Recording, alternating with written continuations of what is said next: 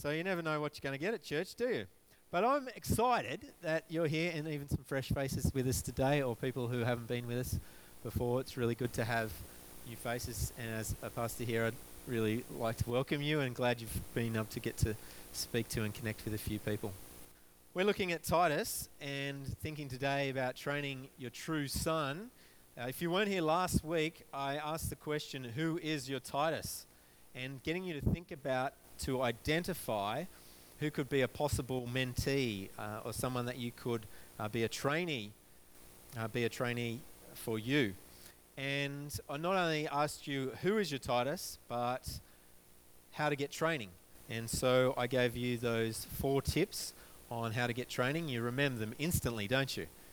They all started with I. And I talked about identifying. I talked about identifying a a person who that might be the Lord leads you to, then actually inviting them to into that kind of relationship and space, investing your life and time with them, and then doing that in the Word. And also gave you four S's as well on how you might get going on that.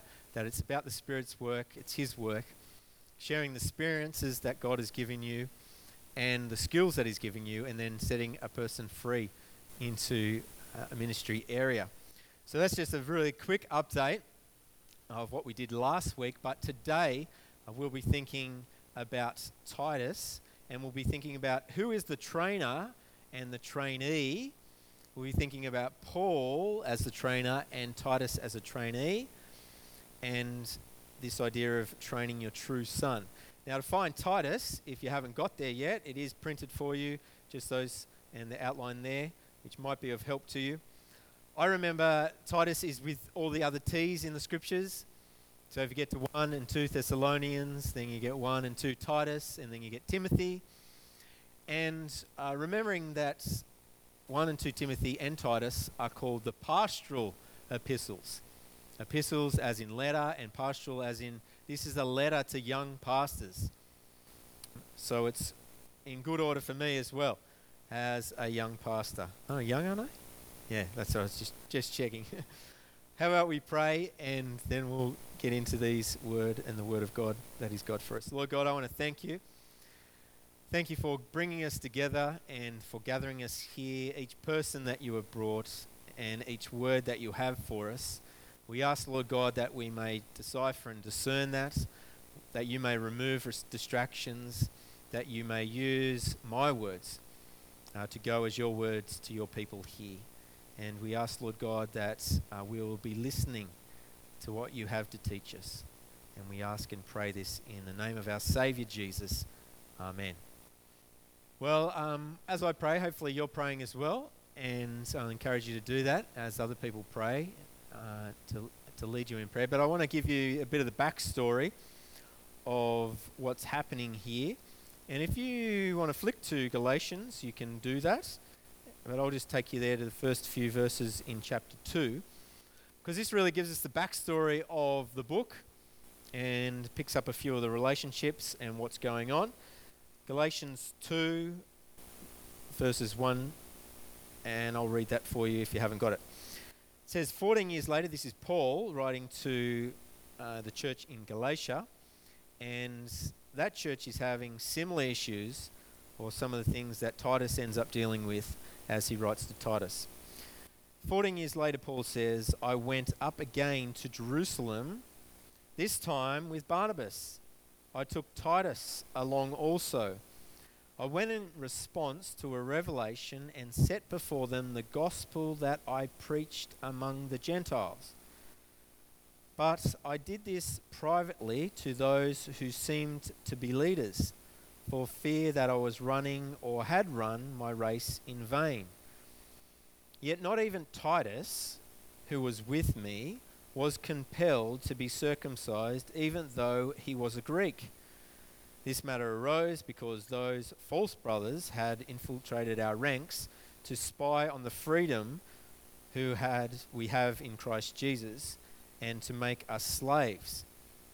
We did not give in to them for a moment so that the truth of the gospel might remain with you. And so Paul there is ironing out a bit of the truth that needs to go forward in the gospel which he shared. And uh, we hear here of Paul and pick up his story. Paul made several missionary trips, and three, kind of to be precise, when he started from at different times in Israel and went up into Turkey and over into Greece and uh, di- different circuits, three of them, and then a fourth kind of trip as he went on his last journey as to Rome, where his life would finish. And on the way, you can imagine there he, he's sharing that gospel message with people, and as he's traveling, and people are being transformed, and and the message of Jesus is coming alive to people in their life. And so, just get a bit of a picture of what that might look like. And so, he did these different trips. And as you travel with people too, you, get to know them well, don't you? So, there's different people that traveled with him at different times. And in 2019, I went with the Hickeys and others, a small team who went to Laos, and we got to know things about each other, didn't we, Hickeys? Or maybe they got to know things about me that I don't spend money in airports and I'm happy to eat street food. And uh, that's uh, what else did you learn? I, I wore masks before they were even popular. Remember? I, I wore masks before they were even popular on planes. So we learnt things about each other as we travelled and spent that time together. And Paul obviously did with those that travelled with him different parts of that journey and those mission trips. Specifically, on one of the trips, he went. To, he talks about Jerusalem, and several times he went to Jerusalem as a Pharisee, he would have traveled there regularly.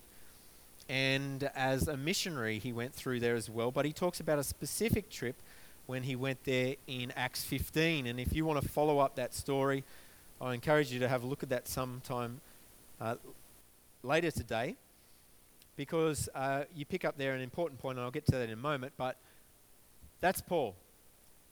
On the way, he met Timothy on one of those journeys, and Timothy joined him and you can read in Acts 16 how he did that, how, how Timothy joined him. Timothy was a spiritual son who came to alive on the trip. Uh, I think he was from Lystra from memory, and Paul became, uh, he was an apprentice to Paul, an assistant to Paul. Acts 16 will tell you that. His mum was Greek, uh, his, his mum was Jew, his dad was Greek. And uh, also on the journey there too, Paul thought it was a good idea for Timothy to be circumcised. Uh, Timothy probably thought that was a bit scary, but he did that in order that those that they were ministering to. And so uh, we hear of that on the journey as well.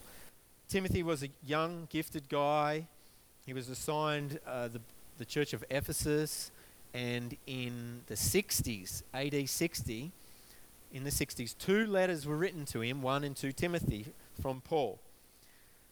For Titus, he's another apprentice or another spiritual son. He had Greek parents and he ministered in Corinth, and you can read about that in 2, Timothy, uh, 2 Corinthians. You hear more of that. But in Corinth and also in Crete, where we see this letter to Titus too. Now, Titus is living proof that circumcision wasn't necessary for someone's faith and for salvation. And Timothy and, and Paul made a real point of that, and Timothy was living proof of that because Paul took him with him to, to Jerusalem at the Jerusalem Council in Acts 15. He went with Barnabas, and Paul and Barnabas went, but also Titus, as it mentions here in Acts 15, or in, we read it there too in, in Galatian, in Galatia. But at that scene, the apostle uh, Peter stands up and says, We actually realize that this actually, we, we shouldn't make barriers for these people. Says that the grace of our Lord Jesus that saves just as we are. And uh, Paul, uh, sorry, Peter addresses the people at that time. And then also James gets up and he shares as well, the Apostle James. And he gets in on it and says that actually, don't make it difficult for Gentiles who are turning to God with this whole circumcision thing that comes up. Anyway, that's a, that's a whole lot of the backstory. You can check that out, Acts 15 sometime, at that Jerusalem council. But the point there that it is through faith alone, and this faith that Paul will talk about to Titus in chapter 1. and Paul uh, gives encouragement as we go to, uh, to Titus now. He gives wisdom to him, and it's a God given word to this junior pastor. To a church that has some people who are legalistic and some ungodly characteristics or people happening within the church. That would never happen here, would it? Good, okay. uh, and Paul gives Titus his advice at this point. There's a bit of the backstory. Uh, we're going to get into now, and we'll see of the teacher as we meet the mentor in Paul the craftsman, as we might speak, in verse 1. Read along with me there. Paul, a slave of God and an apostle of Jesus Christ. Uh, if we just stop at those two points, we pick up two things that is mentioned there, or Paul says and declares himself he is a slave or a servant, your, your translation might have, and he is an apostle or a sent one, as your translation may have. Meg, can you just flick along again for me as well? Yeah, all right. And uh, slave, we'll start off with that. That's the doulos. Uh, Tim's not here, but he has been on the doulos himself. We can ask him whether he's a slave or a servant. Uh, but the points Paul is making here, and uh, that word slave, is interesting. There were times in our history, in the horrible history of the world, where people were tr- mistreated badly, and you know, slaves stuffed on a ship and you know taken across seas. And Wilberforce and people like Newton, you know, fought against that. But the slave, which Paul talks about in the first century, is a person who actually is a part of a household. They do have a master, and they're kind of part of the family, and they do have responsibilities and a job to do. But Paul makes it clear here that, and calls himself a slave. Uh, it is probably similar to what we understand of a servant today in still parts of Asia or Africa. You have male or, uh, or man or, or maid servants uh, who probably do a similar thing or a similar idea. But Paul identifies himself that Jesus is my master. And Paul identifies that his life belongs to that master and his life and service belongs to Jesus wholly and solely. So he calls himself a slave of Christ, uh, slave of God, and an apostle. The word that we pick up there is the idea of a sent one, a sent one of Christ Jesus. And so he is appointed for this season. He is commissioned by Jesus. And like we say in our ABCH uh, mission statement, that we co mission with Jesus to make and multiply his followers. Paul here says that he co-missions, he mission, eh, he's co-missioned by Jesus, and he missions for Jesus. And interestingly, uh, we see here uh, that's how he identifies himself, and that's how it starts the letter. Now that's getting a little bit to know the teacher in Paul, the teacher. But before we get a look at the trainer, uh, sorry, Paul the trainer, as in the trainee, there's a little bit in between, and we find out more about uh, what I've called the Saviour, and uh, we hear this interesting part and this rich part of teaching of God. So before we get to the trainee, let's just stop and have a look at the Saviour. Um, you might notice there in verse 3 that it talks about God, our Saviour. In verse 4, Christ Jesus, our Saviour. Let me read the whole thing for us again. Verses 1 to 4. Paul, a slave of God and an apostle of Christ Jesus, to build up the faith of God's elect and their knowledge of the truth that leads to godliness in the hope of eternal life that God, who cannot lie, promised before time began. In his own time, he has revealed his message in the proclamation that I was entrusted with by the command of God our Saviour to Titus, my true son in our common faith. Grace and peace from God the Father and Jesus Christ, our Savior. That's a pretty grand introduction, and it's a little compact part which has a whole rich theology in it.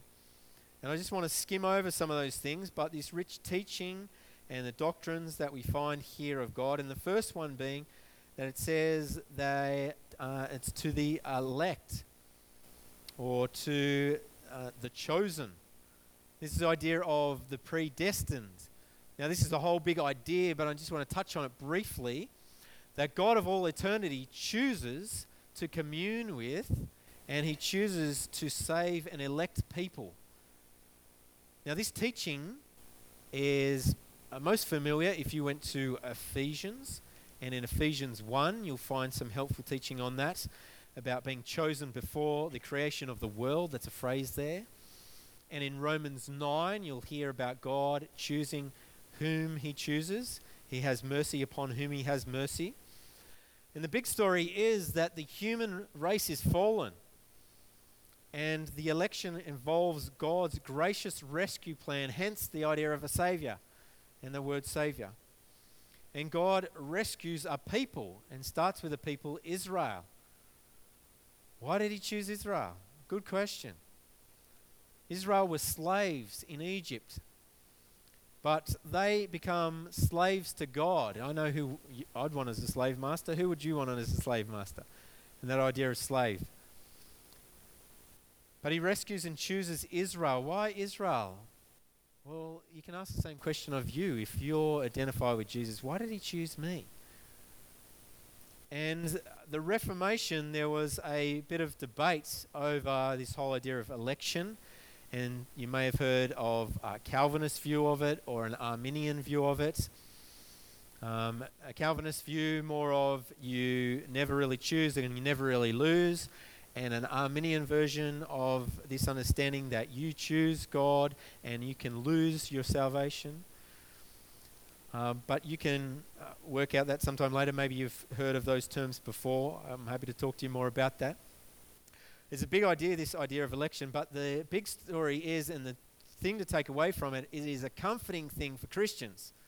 And it's a comforting truth. It is like a warm blanket on a cold night to remind you of God's love for you and His choosing of you and choosing to put his affection upon you.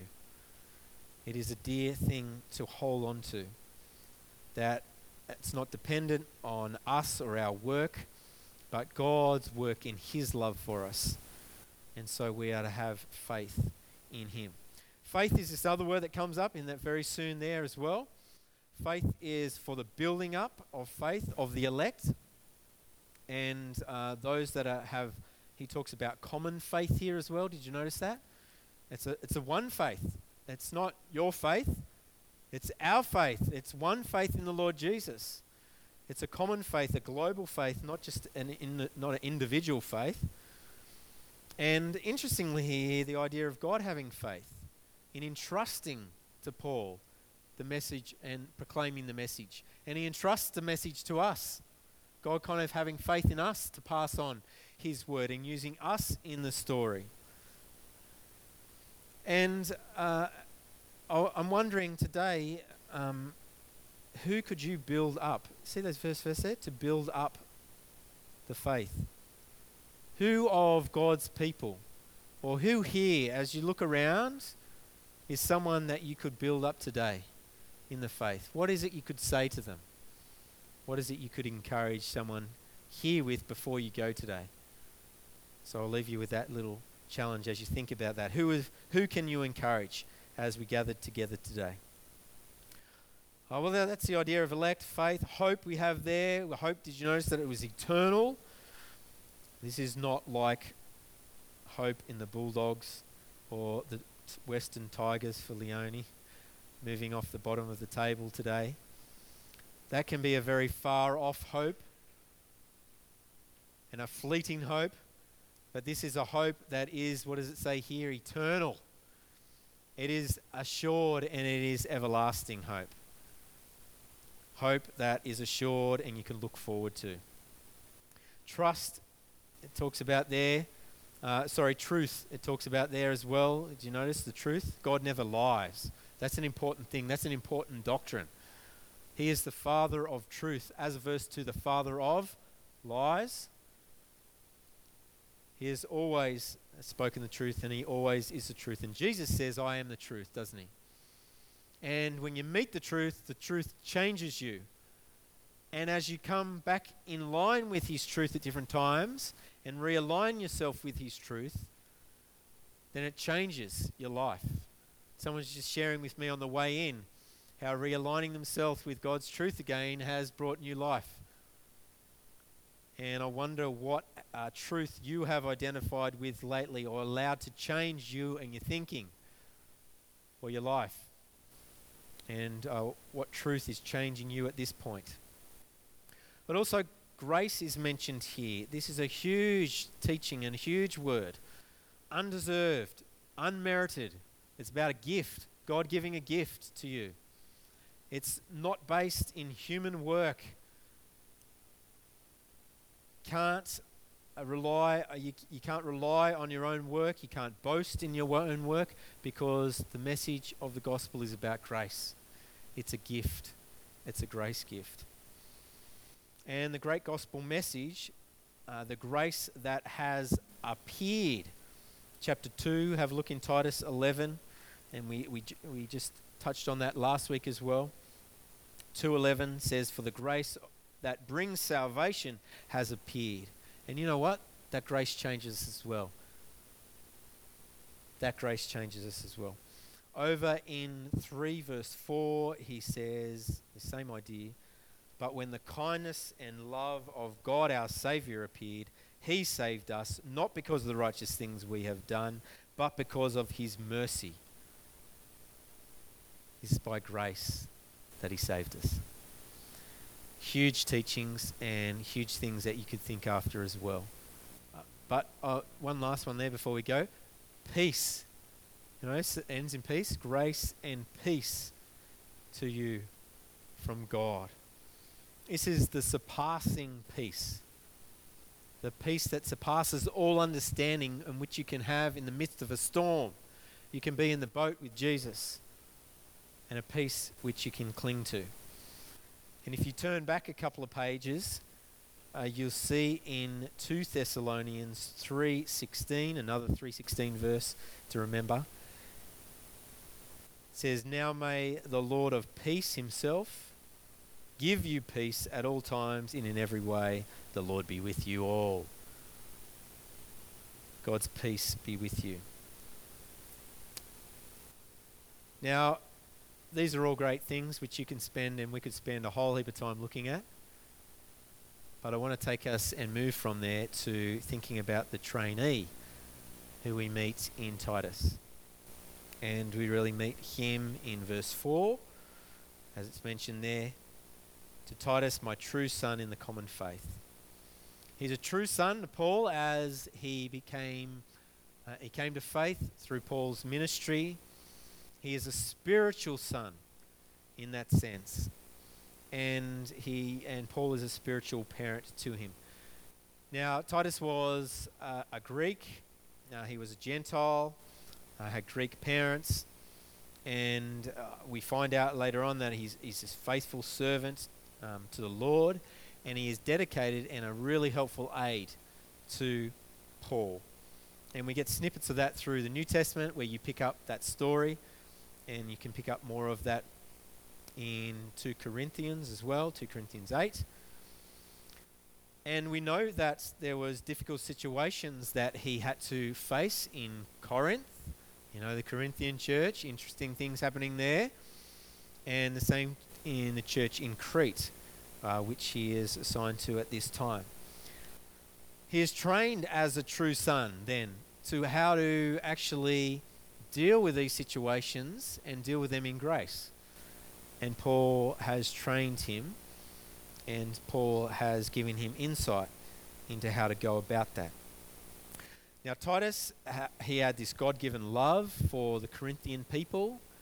He had learned that from his trainer in Paul, and he'd seen, and he'd been, you know, he'd been on, on tour with him as well, so to speak. And in 2 Corinthians 8, it says this of Titus that when uh, he went with much enthusiasm and on i- of his own initiative to the Corinthians. That's uh, the trainee in Titus that we see, and a little snapshot of him. But what about us? And as we come to finish off our time thinking about uh, training your true son, I want us to think about this training your true son or daughter and who that might be. Now, we can all have spiritual sons and daughters because there should be no orphans in the family of God, right? And you can all have spiritual parents in the faith. And and uh, it's maybe you someone uh, you have brought to faith or that you've been part of their faith story for a little while. Um, you've been significant in their faith journey, or maybe you're journeying with someone on the Christian road now. Uh, this is this idea of a spiritual parent to someone. Now, it is rare for Paul, the Damascus Road kind of experience that he had, that he kind of had a direct encounter with Jesus uh, in, his, in his words to him, Uh, seemingly very audible words to him. That happens for some Muslims, it seems, these days in Muslim nations, where there isn't witnesses of Jesus for them. But evidently so, even if that happens to a Muslim person, they find people along the journey who becomes people who are real people who feed into their life and become these spiritual parents for them. And it's happened for you at some stage, or it should have happened for you at some stage. And I gave you tips last week on how to get training then. If you, uh, um, yeah, if you realise that uh, you want to input into someone's life and uh, be one of those spiritual parents. And I, I want to uh, commend to you today to commit to investing in a specific person or a specific couple for a specific time. And to think about how you might train a true son or daughter. But firstly, I want you to ask this Who invested in you?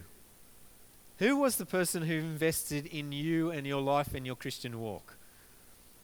If you're writing down person, write down their name.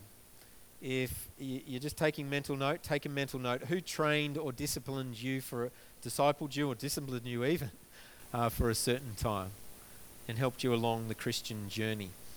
Who has been that spiritual parent to you? You got them? Okay, just nod once.